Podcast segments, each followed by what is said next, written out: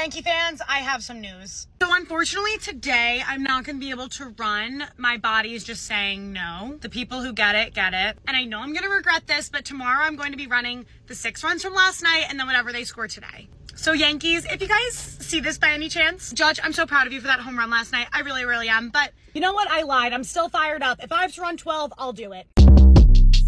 Short Cast Club